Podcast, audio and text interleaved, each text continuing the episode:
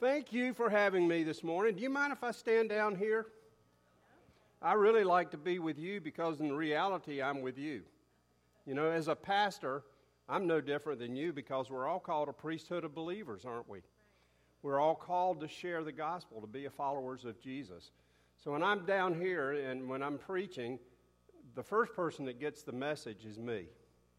Because I can't preach to you what I haven't already received. So I have to work through it in my own life before I can preach. How many of you here believe in the power of prayer? I believe if we had time today, we could walk around and you could share stories of some incredible things that God has done in your life. I love my wife can't be here today. She's at a favorite women's conference up in Nashville, but um, I, I, when we worked at the thrift store, I loved to watch her because she'd just see somebody and talk to them, and they'd have a prayer need, and she said, Well, let's pray right here. And I don't care where we are. We could be in the middle of Walmart, and somebody could say they had a need, and she said, would say, May I pray for you right here? Because she understands and believes that there's a power in prayer. But I, the thing about prayer is, as much as prayer is powerful, prayer can be very perplexing and confusing.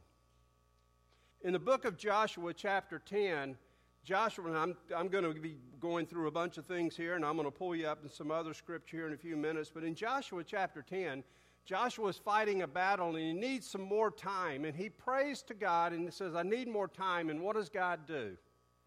You remember? He stopped the sun for an entire day. And even today, as scientists go back, they can find, as they look back through the annals of time, they can see where, in fact, there was a day where all of a sudden we have an extra day.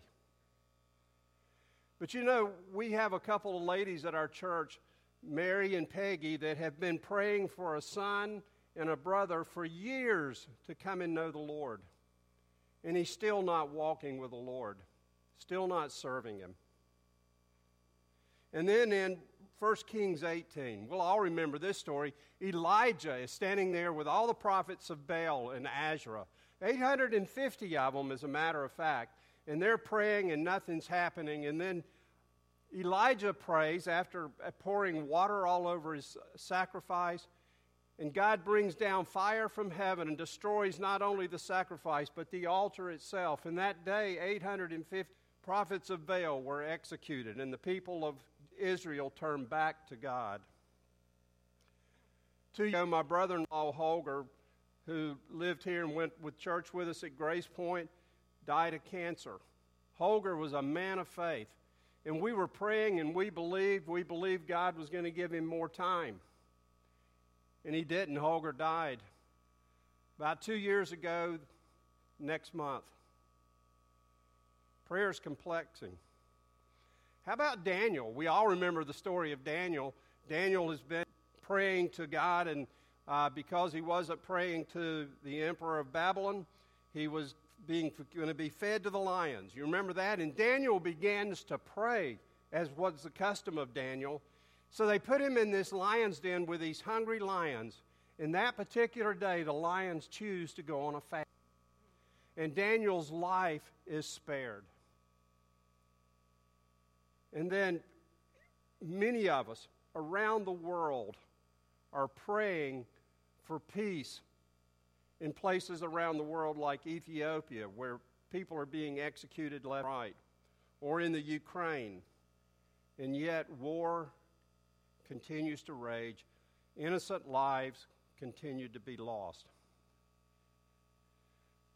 Prayer can be extremely powerful. It's the most powerful force in the universe. Prayer moves the hand of God. Prayer brings heaven to earth. And yet, prayer can be so very, very confusing. In John chapter 14, verses 13 and 14, Jesus gave us these words And I will do whatever you ask in my name, so that my Father may be glorified in the Son. You may ask me for anything in my name, and I will do it. A couple of key words in there, a couple of key phrases. Whatever. Now, I'm not the smartest person in the world, but my dictionary tells me whatever means whatever. It's pretty inclusive term, isn't it? So it says, whatever you ask in my name.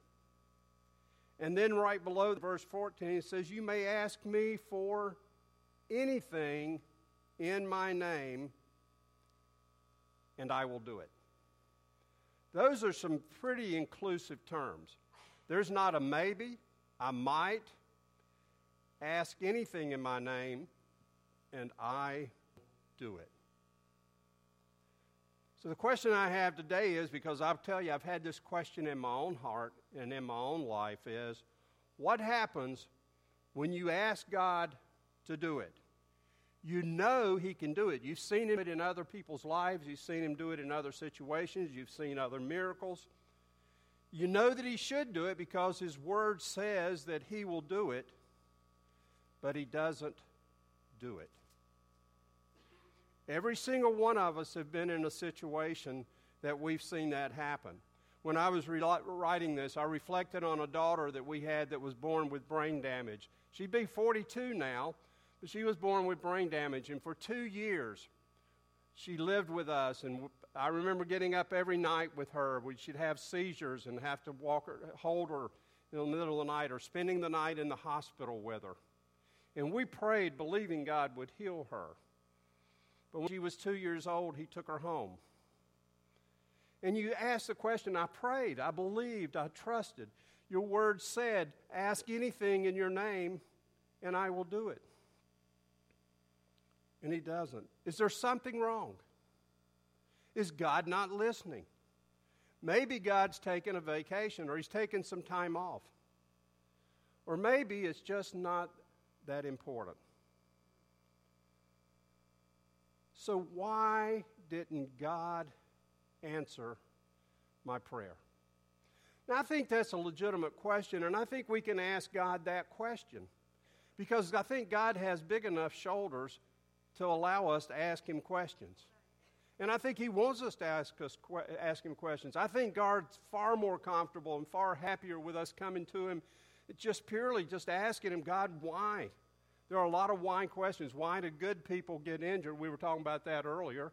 Why do good people get injured and seems like evil people just continue to thrive? There are a lot of questions why, but I think God would rather us come and ask why than to internalize it and sulk on it and, and, and push back from Him. So, why?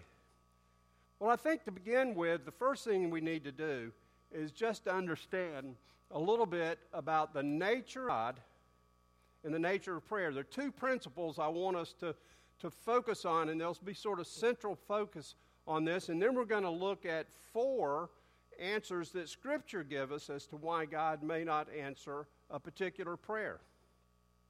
To begin with, we have to understand that the nature of God is that God is sovereign.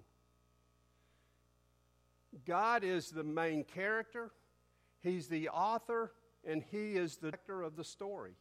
It is about him. And one of the problems that we have when it comes to prayer is that we often have trouble with that we're not the main character. Does anybody, does anybody in here like me want to confess that sometimes when troubles are going on in my life, I begin to think I'm the main character? I begin to focus on me. But see, God wants us to realize through all of this, he wants us to learn and to understand he's the main character. It's about him. God doesn't exist to serve. We exist to serve him. So God is sovereign. He's not, he's not our spiritual Santa Claus.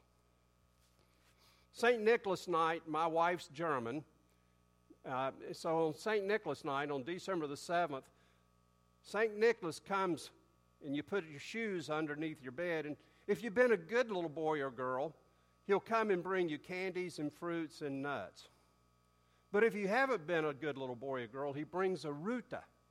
And a ruta is a bunch of switches in a, tied up in a nice red ribbon that your parents can use to discipline you.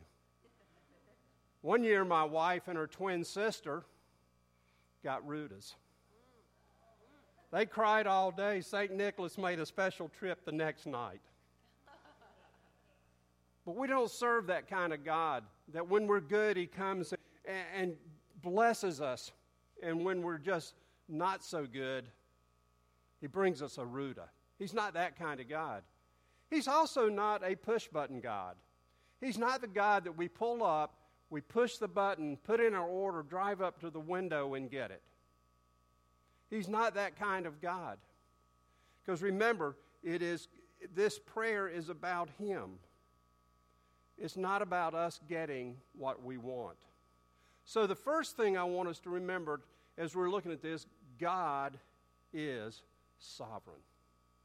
The second thing I want us to look about and to understand is part well, as part of that is to understand is God is not so much interested in being a push button God as he is interested in being a relational God. God wants to have a relationship with each and every one of us. He wants to have a personal relationship to where we walk and talk together. Do you realize the greatest separation that took place on the bad side is the separation that took place at the time of Adam and Eve? And it said they walked daily with God, and that relationship was broken when they no longer walked with God, and they left what God had created perfectly for humankind and had to go to the world that was evil because they had been separated from God. Why? Because that relationship had been broken. God continually works to restore that relationship. The second thing is the principle of prayer. The purpose of prayer isn't to get God to do our will. And sometimes I get caught up in thinking, and I pray it's to get God to do what I need to do. That's why we have sometimes when we pray, our prayers are, are more lean toward request than they are just talking and listening to God. But see, the purpose of prayer is to know God so that we can know His will. And that's extremely important for us to begin because when we pray, we're not praying to get our will done, we're not praying to get the things that we want, we're praying to get to know God so that we can know the will of God. I remember when I first met Barbara. My world turned upside down, didn't it, Leanne? Leanne remembers those days. All the things I've been doing, exercising, eating right, taking care, they all went out the window because I went over and sat at her house because I wanted to see her. I wanted to get to know her. We've been married 35 years and I still want to get to know her. I want to know her more every day. And I learn things about her every day. She, I told her something the other day. I've been writing this thing. My oldest daughter got me something for Christmas last year called Storyworth. I don't know if you've ever heard it, but every week I get a question, and I answer that question, and it'll be put in a book. And I answered one of the questions, and my wife said, I never knew that. I've never had an occasion to share it. But it comes because we're always communicating, and God wants to have that kind of communication to where we know Him. And then when we know Him, we will know what's at the center of His heart and what He wants.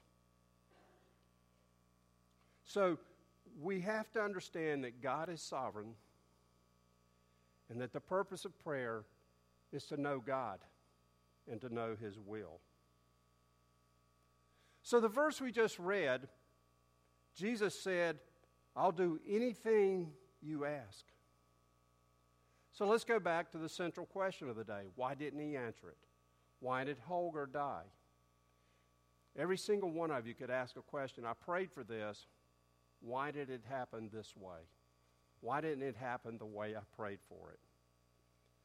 I think the best way to really find answers as to why and how God answers prayer is to go to other Scripture, because Scripture is best interpreted by Scripture.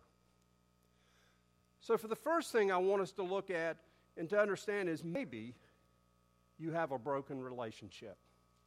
I want us to take a look at another scripture here. Look at Mark 11, 24 through 25. It says, Therefore, I tell you, what you, whatever you ask for in prayer, Believe that you have received it, and it will be yours.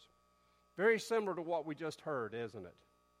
But then he adds this And when you stand praying, if you hold anything against anyone, forgive them, so that your Father in heaven may forgive your sins.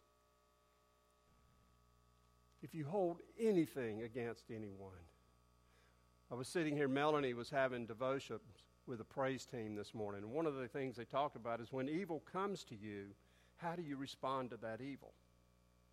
How do you respond to those people that criticize you?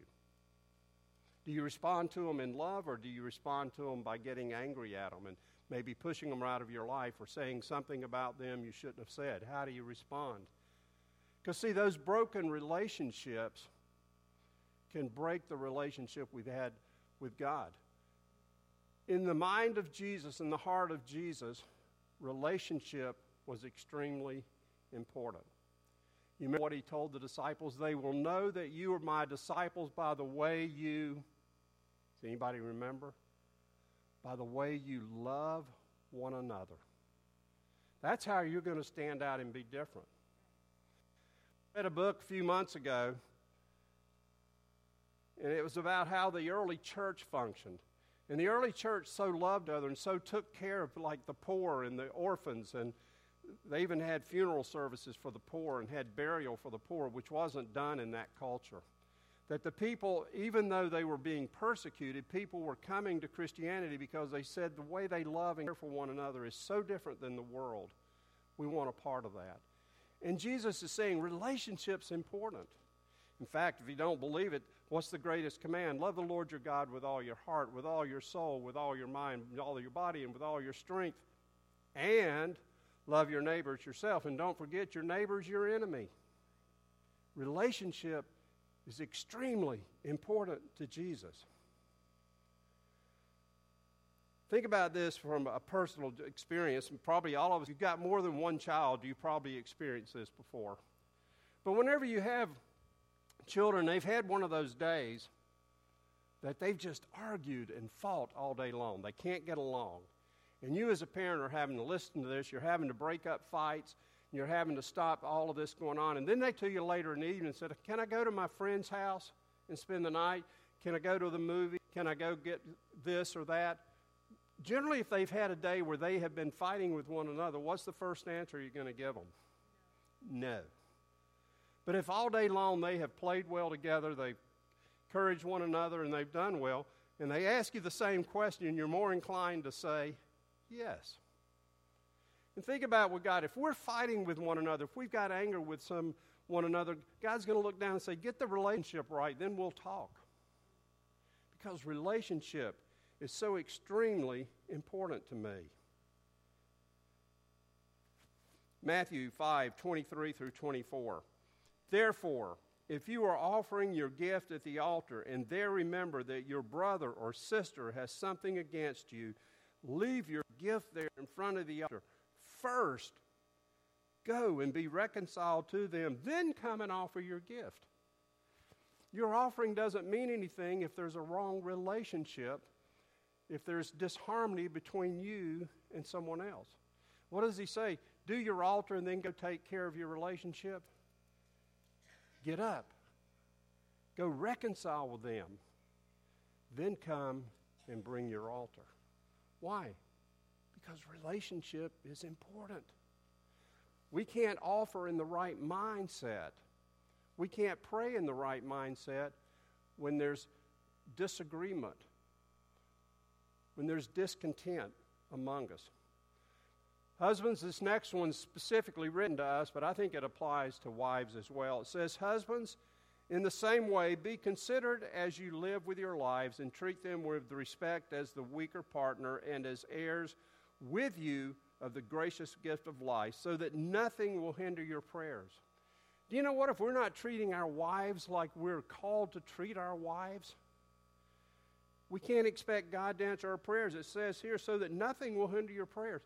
If I'm treating my wife in a disrespectful way, my prayers are going to be hindered because relationship is extremely important.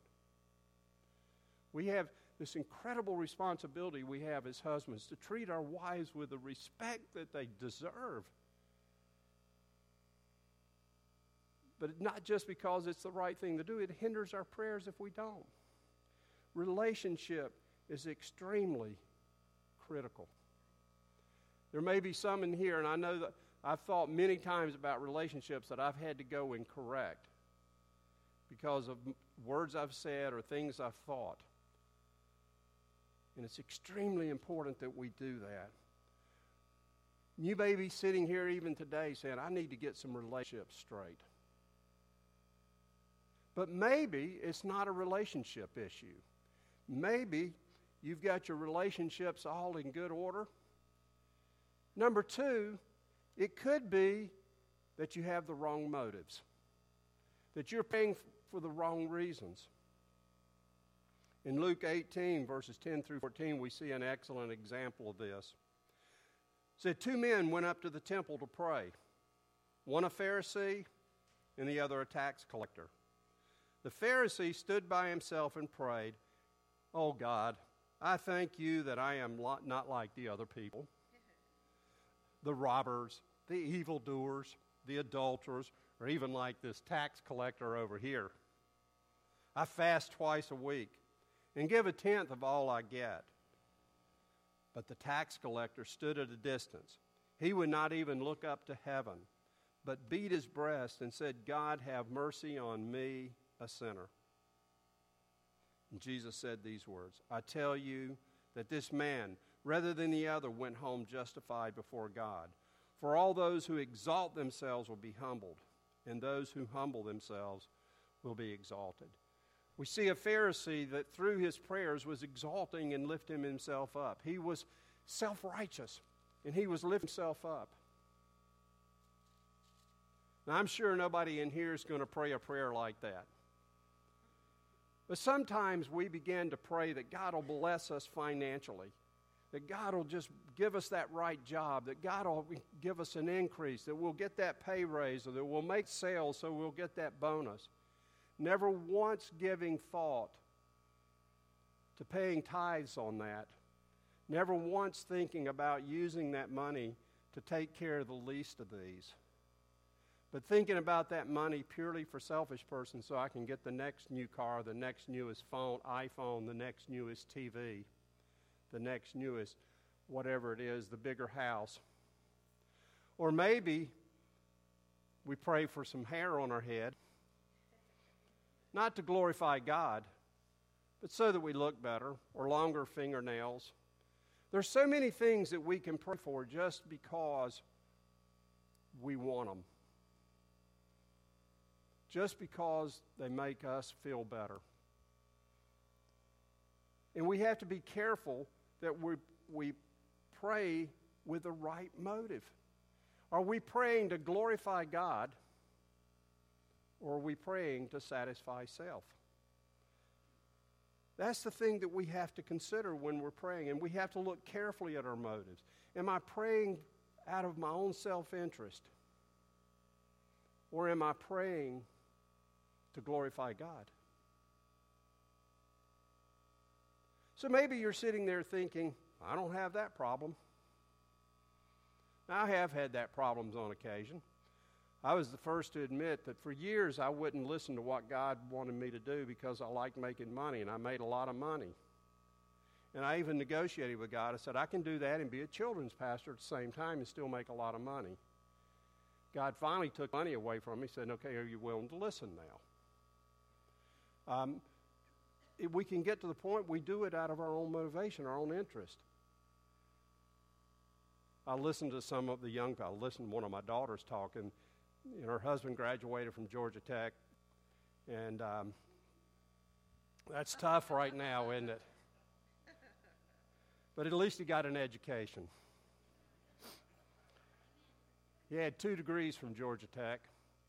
And um, all their friends. I mean, they've got friends, you know, they're in their 40s. They've got friends who've already retired, making millions of dollars. They've started business. One started a business in college. He was, by 30, he had retired. And so they try to keep up with that lifestyle.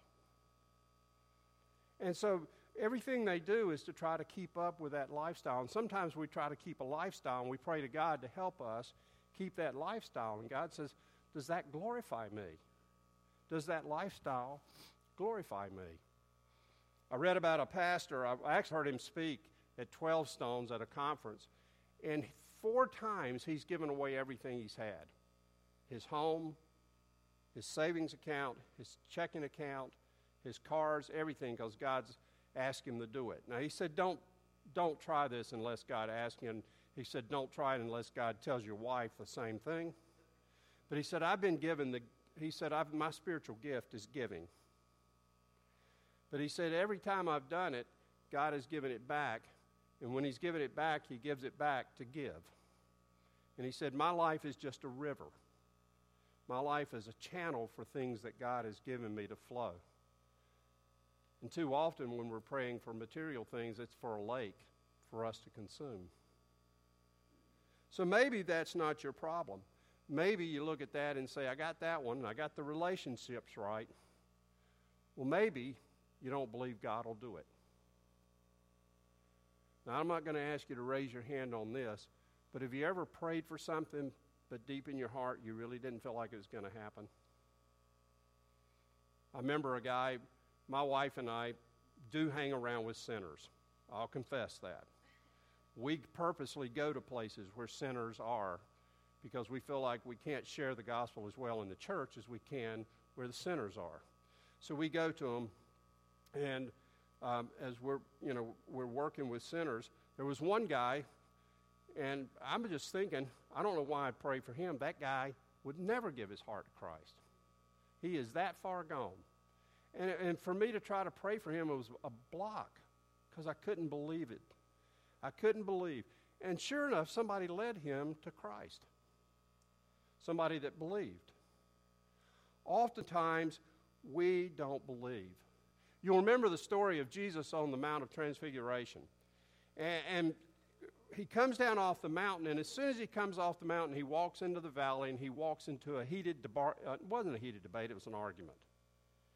And if you remember, the, the genesis of the argument was that there was a father who had brought his, his demon possessed son to the disciples who remained at the bottom of the hill to have the demon cast out, and they couldn't do it. And of course, at that point, the Pharisees had to jump in and, and give their 10 cents worth because now they had something to say, oh, this doesn't work. And Jesus comes down and asks the father what happened. The father said, Well, my son's demon possessed. I brought him. He sort of went through the story.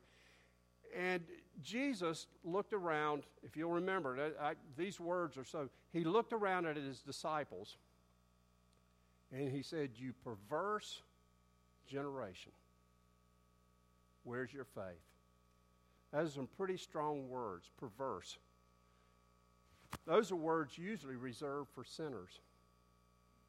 But Jesus re- used those particular words for his disciples and their lack of faith. Do you know these are the same disciples who'd been sent out a short time before, and Jesus had given them power to cast out demons and make people well? But they didn't believe. And then what the Father said. The Father tells Jesus, it has often thrown him into fire or water to kill him. And I love these words. But if you can do anything, sometimes that's the way we pray. But if you can do anything, and Jesus, he said, if you can do anything, take pity on us and help us. And what did Jesus say? If you can? Is that a question? If you can? The Son of God? I'm living in the power of the Holy Spirit. Of course I can. And so, what did Jesus say? Um, everything is possible for one who believes. Now, I love this because the father, this is the way we all need to be. Immediately, the boy's father exclaimed, I do believe. Help me overcome my unbelief. I do believe but help me overcome my unbelief. What do you think he was saying there? I believe some, but I need to believe more. Give me the belief that I need to see it done. I believe intellectually that it can be done. But give me that ability to believe in such a way that it actually is done. And oftentimes when we pray, we have a challenge actually believing that God will do it. And we continue to pray and continue to pray all the time in the back of our mind saying, if you can do it. And Jesus saying, if I can? Everything's possible. This whole idea of this faith is an incredible thing. In, in, in Matthew 9 22, this woman had been bleeding for 12 years, and Jesus said, Your faith has healed you. In Luke 7:50, the immoral woman was brought to Jesus or came to Jesus, and he says, Your faith has saved you.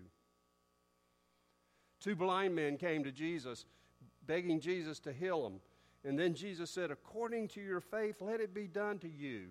And their sight was restored. There's story after story after story in the Bible of when their faith was where it needed to be. Jesus moved because Jesus says, If I can, everything's possible. Your faith matters. Do you believe?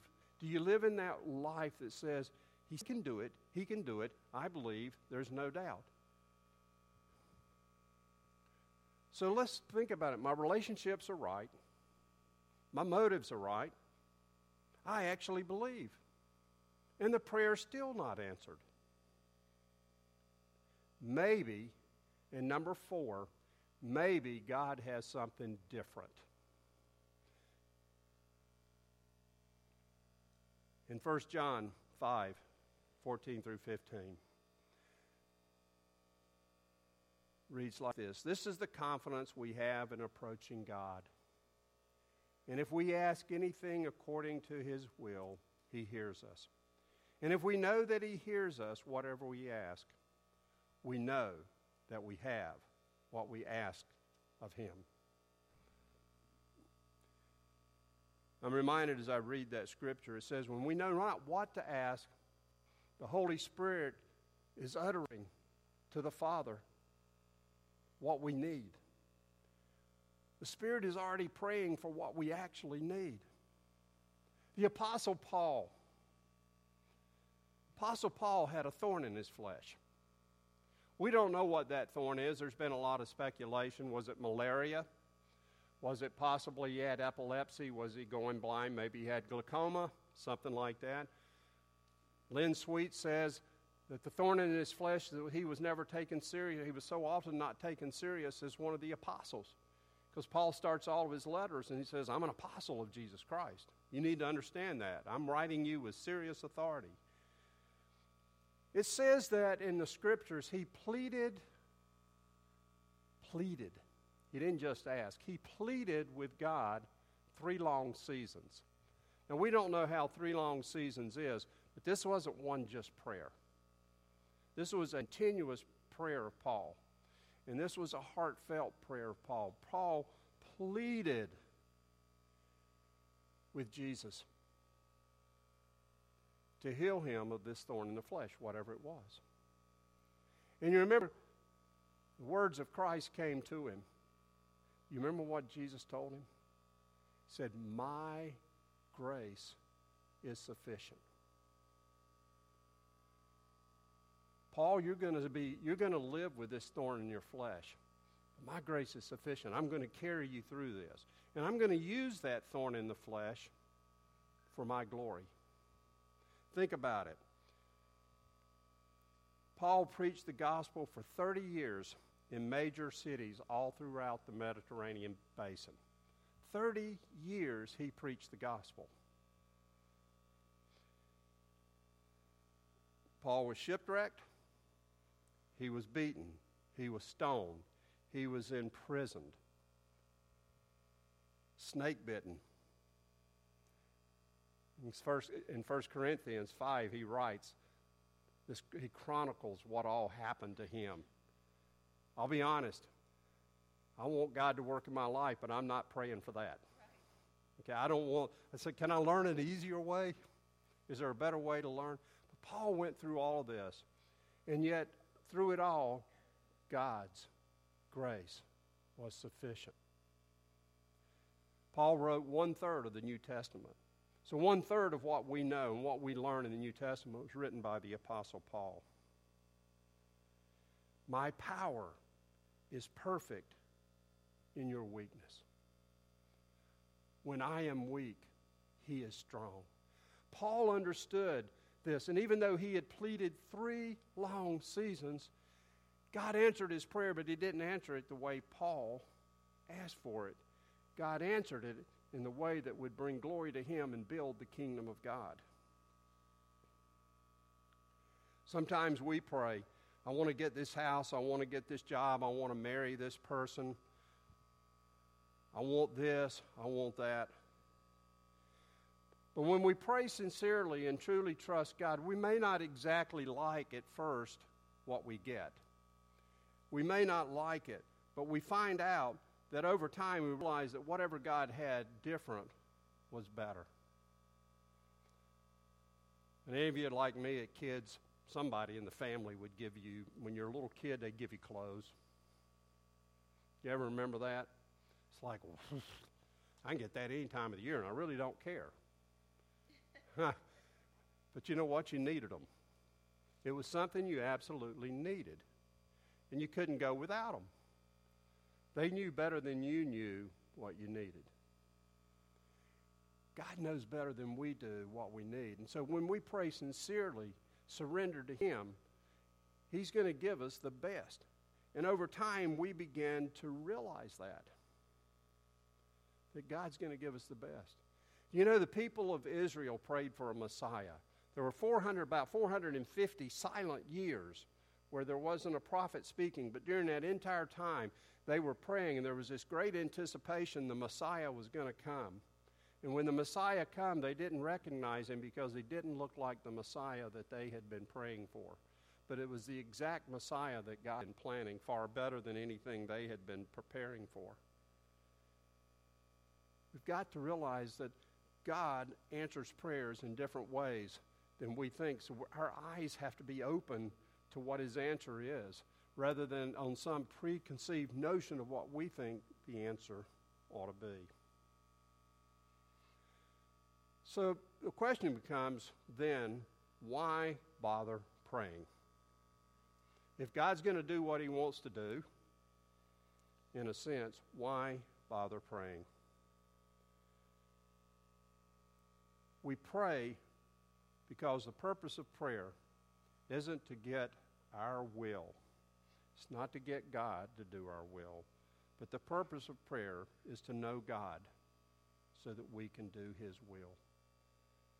We pray to get into a closer relationship with God so that we can know Him. And when we know Him, we will know what He wants. I don't know if any of you have ever read the book, The Seven Love Languages. If you haven't, it's a good thing. i will be doing some marriage counseling this week, and I don't know if I'm at the point of bringing that up, but there comes a point. You know, we all have a love language. My wife's love language is, I love you. And she'll walk around every morning, I love you. Now, don't tell her this. That doesn't float my boat. You know, she doesn't need to tell me she loves you. I know she loves me, okay? My love language are acts of service or acts of good. So if she bakes a cake, uh, that is love. Yeah, she, so she bakes desserts all the time, as you can tell. That's love for me. So whenever one of the problems you have in marriage is if you know your love language, how do you treat the other person? You love them the way you like to receive love. I mean, there's nothing wrong with that. That's natural. So my wife, when she wakes up, when I wake her up in the morning, especially if we're going into church together or something like that, there's a cup of coffee or a cup of tea beside the bed ready for her because I want her to have it when it's up.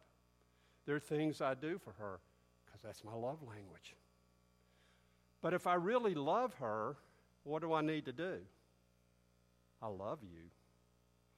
So I've got to make sure that I put a whole bunch of I love yous in there. But I only know that because I've been with her 35 years and I've gotten to know her. And when I know her, I know what makes her happy. I know how to please her 95% of the time.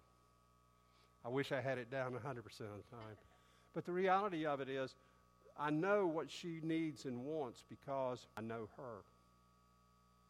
She knows what I need and what I want, how I respond to love, because she knows me. When we know God, when we come to know Him, when we spend that time in prayer to where we really get to know who He is, then we begin to know what pleases Him.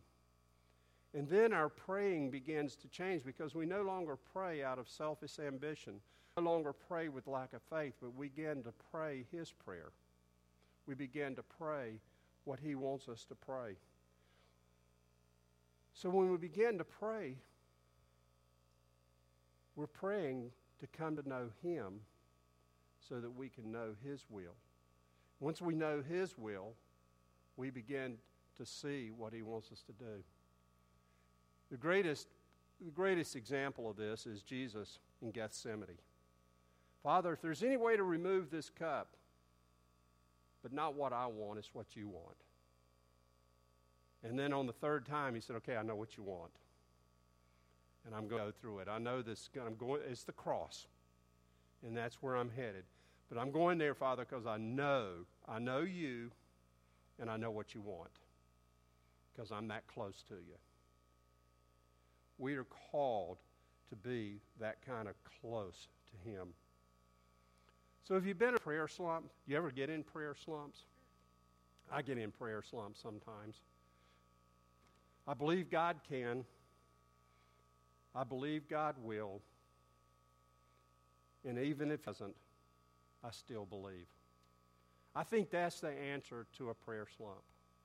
I believe God can. I believe God will. Even if He doesn't, I still believe. Do you still believe? That's the question. When God doesn't answer the prayer the way you think the prayer ought to be answered, when you pray for Holger for two years and he's suffering with his cancer, believing that God's going to heal him, really believing that God's going to heal him, and then Holger passes away, can you still believe? I was reading a post that Pastor, that, uh, Pastor Spencer's wife, April, posted the day after Abby was involved in the serious car wreck. And at the time she was involved, at that time, she was not responsive. They were really at a down moment because they said, up to this point, they said she's not responsive because she's sedated. And then they said, no, we're not sedating her now. She's just not responsive. And I remember seeing Pastor, or, I remember seeing April post this, or Pastor Spencer posted this, that April said. April was standing there by her bed and said, Lord, we're praying for her healing. But if you don't give her back to us, our faith is still in you. That's a prayer that says, I know God can. I believe God can. I believe God will. And even if He still doesn't do it, I still believe. Why? God is sovereign. He's got a bigger picture and a bigger plan than we have. We're not the main player, He is. And prayer, the purpose of prayer is to know God so we can know His will. I don't know where you are. I know that if the church really begins to pray and believe the way God's called us to believe, we can turn the world around. We can certainly turn our communities around. We can certainly turn our families around. I remember yesterday morning I was praying as the day started, and I was praying, Lord, I want to see a revival in the church, but I know it's got to start in, here with me first. I can't be praying for the church till you start with me. And I know it's got to start in my home first. I want to see it start in my family. I want to see it start in my church. I can't expect it to start in the community if I don't see it in the church. And I just began to pray that that would start there. And, and I remember as I was praying that and, and, and speaking that, it just had to come to my mind that, you know, the things I want to see sometimes have to start with me. You know, I've got to be the first one. It's got to start with, I can't expect it to happen elsewhere if it doesn't happen in me first. So I, when it comes to prayer, I know that I, I want to see us become prayer warriors in, like we should be. But I realize if I don't start, I can't expect anybody else to start. It's got to start with me. So the question I ask myself, okay, am I in right relationship with everyone? Or are the relationships I need to straighten out? And the thing that became so apparent to me as I asked myself that question is the other person doesn't even have to know we're in a bad relationship. I can just have ill feelings toward them that kind of makes me standoffish or think things about them that I shouldn't think. Have I been praying with the right motives? Or have I been praying selfishly for things that will benefit me, but that aren't glorifying God and building His kingdom? Or has my faith been weak? Have I been praying and all along in the back of my mind saying, it's not going to happen? I don't think it'll happen. Or have I been praying in such a way that God's answering the prayers, but I'm not seeing them because I don't like the answer that He has? I got I have my own answer. I know how it ought to be done, and I'm not willing to see how He's answering it. Why isn't God answering our prayer? He's answering prayer if we're in the right relationship with Him. And then we have to believe and trust. And then we have to decide that His answer is the right answer, even if it's not the answer that I expected. But He answered. And He knows what's best. Probably every single one of us in here told, have told our kids, I know what's best. And we do because we look at it a perspective. I remember my kids telling me one time they were like 13, so you don't know what it's like to be 13. At the time, I said, I know more about 13 than you do. I was probably about 40 then. I know a lot more about 13 than you do about 40 because I've been there. So I want to encourage you to begin to take a look and evaluate your life of prayer and allow God to really begin to rate it. Take a look at the scripture and what it says about it. Because God said, I want to answer your prayer. I'm here, but I want to know you more than I want to answer your prayer. I want to be the type of God that you come to and you walk with. He walks with me and he talks with me along life's narrow way. That old hymn, or the old hymn, I, I talk to him every morning in the garden, the secret garden of prayer. Those are solitude times that we have with him where we get to know him. The most important thing is to have a relationship with God. I'm going to ask you to stand, and we're going to close here in a second. But I just encourage you today if there is a broken relationship anywhere in your life, I don't care how far back it goes.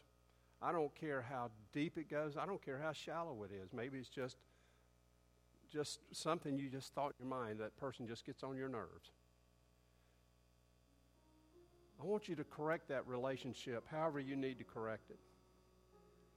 I want you to think about in that relationship how do I go about correcting that relationship? There used to be a time in church when before you had communion, people would get up and go and sit with somebody and say, You know, I'm sorry. We've sort of gotten away from that, but still a good practice. Or just maybe he said, I haven't been praying with the right motives. I just want to sur- submit my will to Him. Whatever He wants, that's what I want. And sometimes it's just a matter of saying, you know, I'm so strong willed that I'm going to, I'm praying for this, just believing no matter what God wants, I'm believing it's going to happen, rather than saying, I'm praying, but I want to pray in line with what you want me to pray. Or maybe, Lord, just give me the faith. maybe we ought to ask, just like the Father did, I believe, help my unbelief. I've got some belief, but help me to just get rid of my unbelief so that I have no unbelief, and that I can believe totally. And then just accept the answer that God gives us, whatever that answer is. Let's pray. Father, we thank you. We thank you, Lord, that you are a God of relationship. Lord, we live in a world that statistics tell us now, and all that we see is that we live in a world that's lonely, and we live in a culture, Lord, that people do not have a sense of purpose. And yet, you are a God who wants personal relationship. The creator of the heavens and the earth, the one who holds all things in place, wants to have a personal relationship with us. Even to the point that we are the brothers and sisters of Jesus Christ, the sons and daughters of the Father. Lord, I pray that you'll help us to develop that kind of relationship to where we just, as the old song says, we just walk and talk with you. And then, Lord, I pray that our motives will be right. Lord, we live in a, a consumeristic culture. We live at a day and time, Lord, where uh, we, ha- we are so blessed with things that sometimes those things literally become our God. And, Lord, we begin praying for wrong things, for more wealth, for more of this and more of that.